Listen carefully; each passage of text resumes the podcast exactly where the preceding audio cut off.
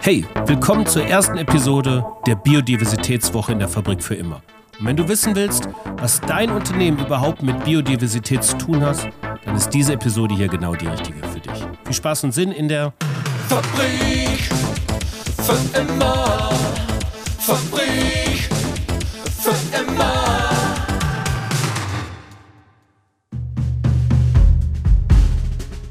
Herzlich willkommen zur Biodiversitätswoche in der Fabrik für immer. Gesponsert von Veganz, der Lebensmittelmarke für veganen Genuss und bewusste Produktvielfalt aus Berlin. Wir sagen Danke an Deutschlands innovativste Foodmarke. Und jetzt guten Appetit.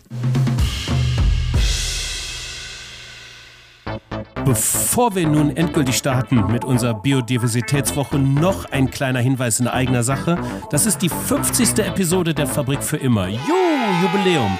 Und vielen Dank an euch alle, dass ihr das hier möglich macht und uns so viel gutes Feedback gibt. Das motiviert, macht gerne weiter so. So, jetzt schnacken wir nicht weiter rum. Es geht los mit unserer Biodiversitätswoche. Dr. Frauke Fischer ist unsere Expertin, Biologin, Unternehmensberaterin und Unternehmerin. Biodiversität ist ihr Steckenpferd und sie erklärt uns alles zu Biodiversität und Wirtschaft. Viel Spaß und Sinn. Am 22. Mai ist der Tag der biologischen Vielfalt und das Jahr 2021 soll das Jahr der Biodiversität der Vereinten Nationen werden.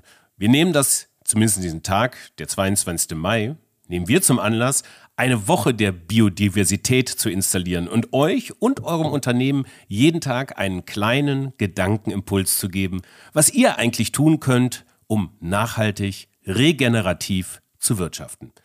Und wir sind umgezogen von unserer Gedankenkantine, wo wir sonst immer sind, in unsere Arbeitsräume, haben Stift und Zettel rausgelegt und unsere Biodiversitätsexpertin Dr. Frauke Fischer eingeladen. Sie ist natürlich gekommen und ich darf begrüßen. Hallo Frauke. Hallo Frank. Grüß dich. Und wir haben uns überlegt, aus dieser Biodiversitätswoche eine sechsteilige Reihe zu machen und jeden Tag eben so einen kleinen Gedankenimpuls zu geben. Wir fangen heute an mit den Grundlagen. Also ich habe das ja im Vorgespräch aus Spaß gesagt, das ist ja so ein bisschen Grundschule erste Klasse. Und die Frage, die da so darüber steht, wie ich herausfinde, welchen Einfluss mein Unternehmen auf Biodiversität hat und auch, wie abhängig unser Unternehmen von einer intakten Biodiversität ist. Darüber sprechen wir heute. Genau. Um das mal kurz herzuleiten, es wird ja gerade wahnsinnig viel von Klimaschutz gesprochen. Es ist ein Riesenwahlkampfthema. Jede Partei hat es ganz schnell für sich entdeckt. Gerade auch nach ähm, der Anmerkung des Bundesverfassungsgerichts wird das jetzt äh, durch die Gremien geprügelt, um noch ja in der Sommerpause die ersten entsprechenden Gesetze anzupassen. Es ist aber mitunter nur ein Teil eines größeren Systems, was sich planetare Grenzen nennt. Und es gibt mehrere Probleme, die wir da haben und einige, die auch deutlich akuter sind. Und darüber reden wir jetzt mal kurz in der Einführung. Was sind eigentlich diese planetaren Grenzen, Frau? Mhm. Ja, genau. Also es gibt ähm, neun planetare Grenzen und zwei von denen sind nochmal unterteilt in so kleinere Aufteilungen. Und bei diesen planetaren Grenzen geht es darum, wie wir unseren Planeten in inne, also innerhalb dieser Grenzen halten können. Und innerhalb heißt, auf Englisch sagt man da, uh, the, the safe operating space. Also in einem Zustand unsere Welt zu erhalten, in der wir sicher agieren, handeln, wirtschaften können. Und äh, die Welt ist komplex und deswegen haben sich ähm, Wissenschaftler verschiedener Disziplinen zusammengeschlossen, haben gesagt, okay, gibt es irgendeine Möglichkeit, dass wir diese Komplexität, äh, was wir alles, was, was problematisch ist, was wir vielleicht nicht machen dürfen, was wir machen sollten, gibt es eine Möglichkeit, die möglichst einfach darzustellen und die sind zusammen zu diesem Konzept der planetaren Grenzen gekommen. Und wie ich schon gesagt habe, also neun größere Grenzen sind und dann nochmal so zwei Untergrenzen, also insgesamt elf. Und das ist eine ja sehr äh, stark vereinfachte und aber auch ähm, super gut funktionierende Sicht der Dinge. Vor allem deshalb, weil es ihnen schon gelungen ist, für sieben von diesen Grenzen wirklich quantifizierbare Größen, solche ja äh, zu etablieren, also nicht einfach zu sagen, ah, da, da dürfen wir nicht mehr, dürfen wir nicht mehr in die Richtung gehen, sondern richtig festgelegt zu haben, was ähm, da passieren muss. Welche sind das denn konkret? Treibhausgasemissionen haben wir ja gerade eben schon gehört. Ne? Also genau, also so Klimakrise im Großen. Entschuldigung, genau. Also ja. Klimakrise im Großen und Ganzen, dann ähm, die Einbringung neuartiger Substanzen und Organismen, also äh, Substanzen, die es vorher, also chemische Verbindungen, die es in freier Wildbahn nicht gegeben hat, aber auch sowas wie gentechnisch veränderte Organismen, dann ähm, Ozonloch, dann die Partikelverschmutzung der Atmosphäre, die Ozeanversauerung, die direkt mit der Klimakrise zusammenhängt, biogeochemische Kreisläufe, das ist der Eintrag von Phosphor und Stickstoff, also hauptsächlich durch Kunstdünger, ähm, Süßwasserverbrauch, die Abholzung ähm, von Regenwäldern und andere Landnutzungsänderungen und dann eben diese Unversehrtheit ähm, der Biosphäre, die auch nochmal in zwei Komponenten geteilt ist, einmal in Artensterben und einmal in Funktionalität von Ökosystemen. Mhm. Und die Krux an dieser ganzen Geschichte, das ist ja alles nicht Schublade auf, Schublade zu und äh, das lösen wir jetzt das Problem und äh, säubern die Schublade und legen wieder frische Socken rein, sondern es hängt ja alles miteinander zusammen in diesem mhm. System Erde. Und äh, ein paar dieser Sachen, ein paar dieser ähm, planetaren Grenzen sind im Grunde genommen schon überschritten. Und genau, darüber kümmern also, wir uns. Und eine davon ist die Biodiversität. Genau. Also zwei Alarmstufe sind, Rot. Genau, für zwei gibt's Alarmstufe Rot. Das eine ist der Eintrag von Stickstoff und das andere ist das Artensterben. Also, äh, und da sehen wir eigentlich schon, das Thema, über das wir alle reden, du hast es eingangs gesagt, ist Klimawandel. Aber die Klimakrise, die ist noch im orangen Bereich, während äh, der Verlust von Biodiversität äh, leider schon rot aufleuchtet. Dann fangen wir mal damit an. Was ist denn überhaupt Biodiversität so als wissenschaftliche Definition? Genau, es ist wissenschaftlich, aber trotzdem so, dass jeder verstehen kann. Also Biodiversität ist die Vielfalt des Lebens auf unserem Planeten und die hat drei Komponenten. Einmal die Vielfalt von Genen, also die Variation innerhalb einer Art, die Vielfalt von Arten, also verschiedene, ja, Artenvielfalt, verschiedene Art, Tier- und Pflanzenarten, die es gibt. Und das dritte ist die Vielfalt von Ökosystemen. Und darüber steht, und das ist äh, in unserem Zusammenhang hier, wenn wir über Unternehmen sprechen und über Wirtschaft sprechen, ganz, ganz wichtig, äh, sind Ökosystemleistungen, die eben nur gut zur Verfügung gestellt werden können, wenn diese drei Komponenten der Biodiversität, Gene, Arten, Ökosysteme, wenn die vielfältig und intakt sind. Also Ökosystemleistungen sind, und da wir uns jetzt auf wirtschaftliche äh, Tätigkeiten beziehen, Ökosystemleistungen sind der kritische Faktor, um überhaupt wirtschaftlich äh, agieren zu können, um wahrscheinlich überhaupt leben zu können. Kannst du mir dafür ein Beispiel geben? Mhm. Also genau, vielleicht erstmal nochmal ein bisschen zu der Definition. Ökosystemleistung ist etwas, was wir ersonnen haben, oder diese Definition ist explizit auf die Leistung, die die Natur für Menschen erbringt. Also wenn wir jetzt einen Elefant oder eine Mücke fragen, wenn die sowas machen könnten, Ökosystemleistung, dann würde es bei denen ganz, ganz anders aussehen. Also wir ähm, haben das, haben uns also nicht, also nicht ich, sondern Wissenschaftler haben sich angeguckt, welche ähm, Rolle spielen Ökosysteme, die Leistung von Biodiversität und Ökosystemen für Menschen. Und die haben vier große Bereiche gefunden, also regulierende Leistung, ähm, äh, Basisleistung, Versorgungsleistung und kulturelle Leistung. Äh, und das ist ein ja ein bunter Strauß an Leistungen, die die Natur für uns erbringt. Also paar Beispiele. Die Bereitstellung fruchtbarer Böden ist zum Beispiel eine solche Ökosystemleistung und das ist übrigens gleich auch die allerwertvollste, denn fruchtbare Böden, die ja die Grundlage sind für die Nahrungsmittelproduktion auf unserer Welt, die können zum Beispiel nur von Mikroorganismen bereitgestellt werden. Menschen können fruchtbare Böden nicht schaffen. Andere Sache, die jetzt natürlich hochaktuell ist, ist die Regulation von Krankheiten. Also wären Ökosysteme intakt geblieben und hätten wir Ökosystemleistungen nicht kaputt gemacht in Asien durch die Zerstörung von Regenwäldern, dann hätten wir keine Corona-Pandemie etwa. Dann, ja, Klassiker sind natürlich die Bestäubung von Nutzpflanzen zum Beispiel. Aber ja, ich habe gesagt, es gibt auch kulturelle Leistungen. Also auch die Ästhetik von Natur, die Entspannung und Erholung, die wir in der Natur finden, das ist auch eine Leistung von Ökosystemen für Menschen. Also, also ich gehe gestresst in den Wald und kommt entstresst raus. Das ist eine kulturelle Ökosystemleistung auf den Menschen bezogen natürlich. Genau. Das wird die genau. Mücke nicht interessieren. nee, genau. Also äh, die Mücke ist ja vielleicht hochgradig gestresst, gerade wenn du im Wald bist, weil vielleicht, wenn du die stichst, äh, wenn die dich sticht, wirst du die womöglich tothauen. Also bist du ein riesiger Stressfaktor für die Mücke.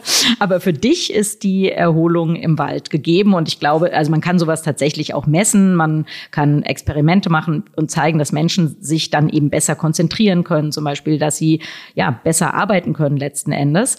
Ähm, aber das ist etwas, wo wir, glaube ich, uns auch alle, alle einig sind, auch ohne diesen wissenschaftlichen Beweis, dass das so ist. Wenn wir fragen, will man lieber am Frankfurter Kreuz auf dem Klappstuhl sitzen oder lieber ähm, in einem schönen Buchenwald, im Frühlingswald in Deutschland, dann werden, wenn es nicht gerade schüttet wie aus Eimern, werden die Leute sagen, nee, da sitze ich aber lieber im Wald. Und wenn es schüttet, ehrlich gesagt, sitzt man vielleicht auch nicht unbedingt gerne am Frankfurter Kreuz. Ja. ähm, du sagst gerade, das kann man messen. Diese Ökosystemleistungen sind mal gemessen worden, hinreichend zumindest. Ähm, um welchen monetären Wert handelt sich das? Wieder aus einer anthropozentrischen Sicht. Ja, genau. Also die äh, Berechnung hat ausgesagt, man hat das für mehrere Jahre gemacht und ähm, das letzte Mal 2011 und dann nochmal sehr, sehr elaboriert.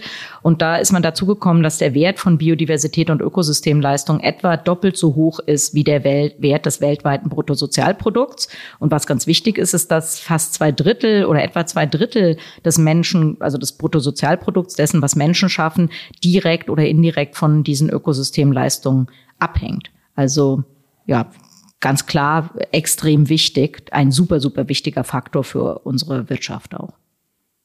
Zwei Drittel, also das ist dieser zweite Teil dieser ersten Episode, wie abhängig unser Unternehmen von einer intakten Biodiversität ist. Ähm, ja, also zu 100 Prozent, zumindest zwei Drittel unserer wirtschaftlichen Tätigkeiten. Welche Branchen sind denn da am meisten betroffen? Wir kommen jetzt mal auf so eine makroökonomische Ebene. Mhm.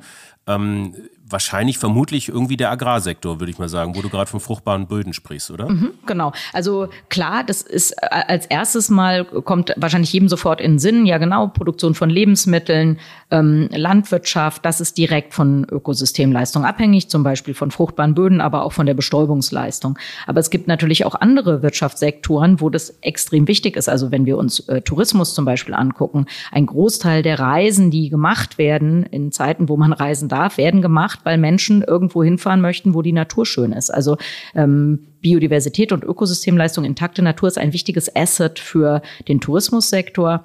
Es ist auch wichtig ähm, für den Pharmasektor.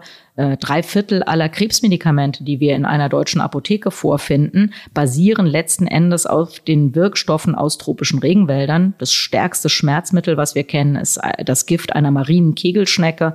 Ähm, also all diese Sachen spielen in der Humanmedizin eine große Rolle und da ist, sind wir sehr sicher, dass da noch viele weitere Substanzen zu finden sind, gerade in tropischen Regenwäldern, aber auch in Korallenriffen zum Beispiel. Ja, und dann gibt's aber auch ähm, Branchen, wo man denkt, nö, die haben eigentlich nichts damit zu tun, also wie zum Beispiel der Finanzsektor. Und der Finanzsektor hat aber, spielt eine riesige Rolle. Also zum einen, weil der Finanzsektor ja Geld gibt für viele, viele wirtschaftliche Aktivitäten und da ein Entschei an einem entscheidenden, an einer entscheidenden Schnittstelle sitzt, nämlich wem gebe ich eigentlich mein Geld? Und der Finanzsektor ist aber wiederum auch abhängig, denn ähm, man kann zeigen, dass Unternehmen, die massiv in die Natur eingreifen, ja kritische Unternehmen sind, weil sich äh, rechtliche Rahmenbedingungen ändern, weil es vielleicht auch mal einen Shitstorm gibt für Eingriffe in die Natur, wenn die irgendwie ruchbar werden. Und das wiederum erhöht das äh, Kreditausfallrisiko für den Finanzsektor. Okay. Hm, ja, und aber auch sowas wie Green, wie, wie IT-Bereich oder so. Viele dieser äh, Rohstoffe, die in technischen Produkten verwendet werden, sei das äh, die Ausgangsstoffe für Aluminium zum Beispiel, die kommen aus äh, Regenwaldgebieten. Und äh, das bedeutet, wenn man äh, nicht guckt, wo diese Produkte, wo diese Rohstoffe herkommen, dann hat man womöglich unwissentlich einen großen negativen Effekt auf Biodiversität. Ja. Äh, bis hin zur Bauwirtschaft, auch eine zentrale Schlüsselwirtschaft. Genau. Äh, auch da ja, genau. ist auch in der Fabrik mhm. für immer begegnet. Ja. Hm. ja, ja, genau. Also ganz, ganz wichtig ist das Thema Sand. Äh, jeder, der mit dem Bau zu tun hat, weiß es, aber viele Laien wissen das nicht. Man denkt, ja, Sand ist ja sozusagen sprichwörtlich, gibt's wie Sand am Meer. Ähm, Bausand muss aber bestimmten Eigenschaften genügen und Wüstensand ist zum Beispiel nicht geeignet, um damit zu bauen. Das bedeutet, dass wir haben ja gerade einen Bauboom weltweit und der Sand dazu, der kommt aus Küstengebieten, aus Flussdeltas und da wird massiv Biodiversität zerstört, weil diese abgespült werden, um an den Sand zu kommen. Nun sind wir in der Fabrik für immer, haben wir den Anspruch, ja, der Prototyp eines neuen Unternehmens zu sein, weil es uns einfach auch für immer geben soll. Und wir haben schon so ein bisschen festgestellt, dass das irgendwas mit nachhaltigen Wirtschaften zu tun haben könnte, auch mit regenerativen Wirtschaften. Aber die Frage ist, wie fangen, wie können wir denn jetzt anfangen? Wie können wir denn in unserem Unternehmen feststellen, in welchem Ausmaß wir Biodiversität ja, schädigen oder beeinflussen durch unsere wirtschaftliche Tätigkeit? Also ich glaube, am Anfang steht eigentlich so ein bisschen so die Kinderfrage. Wa was mache ich eigentlich? Womit verdiene ich mein Geld? Was ist mein Geschäftsmodell? Und das halt nicht erklärt für jemanden in der IHK-Vollversammlung oder irgend sowas, sondern erklärt vielleicht mal echt für ein Kindergartenkind. Und äh, das ist sozusagen die, die, die erste Aufgabe, einfach mal Kann möglichst einfach in einem Satz zu sagen, was machen wir? Kannst du da ein Beispiel geben? Ja, also äh, keine Ahnung, wenn ich eine ba wenn ich jemanden in einer Bank frage, was ist was was arbeiten Sie und der sagt, ja, ich entwickle ähm, Mode mathematische Modelle für Finanzprodukte auf dem beim Derivatehandel, dann ist das nicht für ein sechsjähriges Kind gut erklärt. Wenn der aber sagt, ich verleihe Geld und ähm, dieses Geld möchte ich auch zurückbekommen und da möchte ich ein kleines bisschen mehr zurückbekommen, als ich beim Verleihen ähm, ausgegeben habe, dann ist das so ein bisschen erklärt, ähm, dass man denkt, ah, okay, das, ähm, da, das ist also das, was die machen. Und diese Frage muss man sich in einem Unternehmen schon mal selber stellen. Kommt einem vielleicht erstmal ein bisschen komisch vor, aber ich glaube, es ist mal eine ganz gute Sache, möglichst einfach zu erklären, was man eigentlich macht. Und dann muss man ähm, entlang seiner Lieferkette, seiner Wertschöpfungskette gucken, wo könnte da jetzt irgendwie, wo hat die Natur da irgendwie, wo spielt die irgendwie eine Rolle? Jetzt haben wir am Anfang gesagt, ja, Landwirte, für die ist ganz klar, die gucken, müssen nur aus dem Fenster gucken, dann sehen sie vielleicht ihren Acker. Ähm, dann ist logisch, da ich bin hier quasi direkt in der Natur. Und wenn ich aber der Hersteller von Computerchips bin, dann muss ich da vielleicht mal ein bisschen länger recherchieren. Aber die Aufgabe wäre, zu gucken, wo bin, wo bin ich mit meinem Produkt äh, in der Natur? Also, und wenn man lang genug fragt und, und sich darüber Gedanken macht, dann kommt man dahin. Es gibt keinen Wirtschaftszweig und kein Geschäft, äh, was unabhängig von Biodiversität und Ökosystemleistung ist. Und wenn man sich das genau anguckt, dann findet man diesen Zusammenhang. Okay, also in diesem Fall hat es dann was mit der Lieferkette zu tun, die ich in diesem mhm. Fall dann so lange verfolge, bis man in der Natur ist. Mhm. Das weiß ich ja im Einzelfall vielleicht noch gar nicht. Ich könnte mir vorstellen, dass es Sinn macht, mit Menschen, Kolleginnen im Unternehmen zusammen mhm. zu äh, sprechen, sich zusammenzusetzen, eine kleine Arbeitsgruppe zu gründen. Wenn man mal nicht weiter weiß, gründet man einen Arbeitskreis, frei nach dem genau. Motto. Ja, mhm. und äh, gemeinsam zu überlegen, wie weit geht das Ganze eigentlich? Mhm.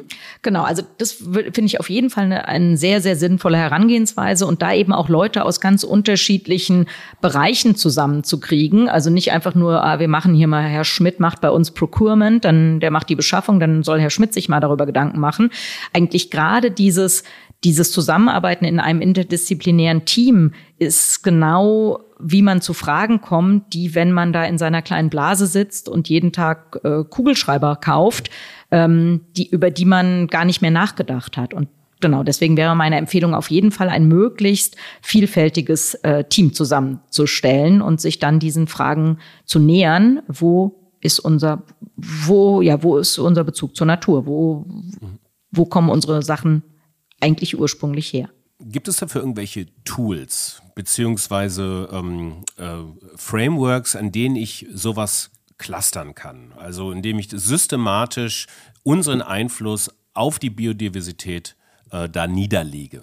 Mhm. Also es gibt schon, es gibt ähm, zum Beispiel Datenbanken, die einem zeigen, wo bestimmte Rohstoffe kritisch sind. Also äh, da kann man sich einkaufen und dann kann, wenn man jetzt zum Beispiel keine Ahnung, man macht Lederschuhe und dann könnte man angucken, okay, Rinderleder oder Schweineleder, was, was ist da der Biodiversitätsfußabdruck davon? Solche Datenbanken gibt es.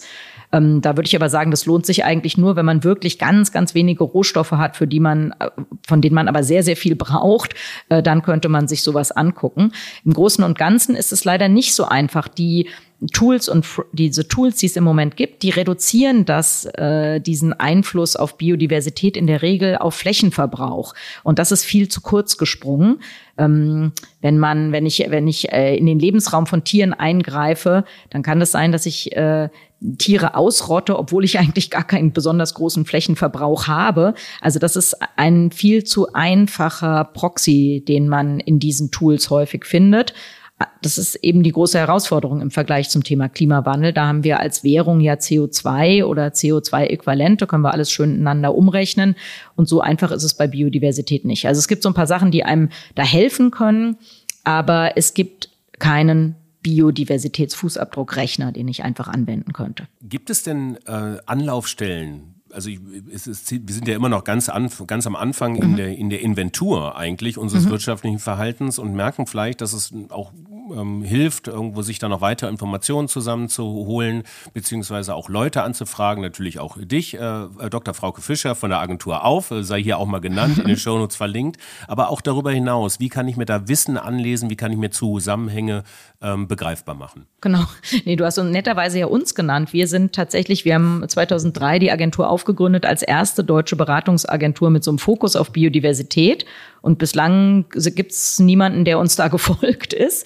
Äh, trotzdem gibt es natürlich Anlaufstellen. Also es gibt ähm, in vielen äh, Verbänden durchaus Ansprechpartner für das äh, Thema Biodiversität. Es gibt auf EU-Ebene und auch vom Bundesamt für Naturschutz oder vom Umweltbundesamt äh, ja Leitfäden für bestimmte ähm, Sektoren oder bestimmte Wirtschaftsfelder. Und wenn man es größer aufziehen möchte, dann ähm, kann man natürlich sich auch an eine Naturschutzorganisation wenden oder an verschiedene Naturschutzorganisationen, die zumindest bei bestimmten Sektoren und bestimmten problematischen Ressourcen, die aus der Natur kommen, also ich nenne mal Palmöl zum Beispiel, die bei solchen Dingen ähm, ja unterstützend äh, unterstützend wirken können. Okay. Das war dann auch die erste Episode. Wir haben uns dazu verpflichtet, das kurz zu halten. Wir könnten über dieses ganze Thema sicherlich noch stundenlang sprechen, aber nein, es sind kurze Impulse, die wir euch täglich in unserer Biodiversitätswoche geben wollen. Insofern ist das der erste, äh, die erste Episode gewesen. In der nächsten Episode könnt ihr direkt weitermachen, idealerweise. Ihr abonniert diesen Podcast, die Fabrik für immer, oder ähm, hört euch dann, wenn ihr sie schon abonniert, an direkt weiter. Geht es darum, wir haben es so überschrieben, wie ich mit meinen Stakeholdern und Shareholdern ein gemeinsames Verständnis für den Schutz der Biodiversität entwickle. Vielen Dank bis dahin, Frauke, und wir hören uns in der nächsten Episode wieder. So machen wir das. Fabrik für immer.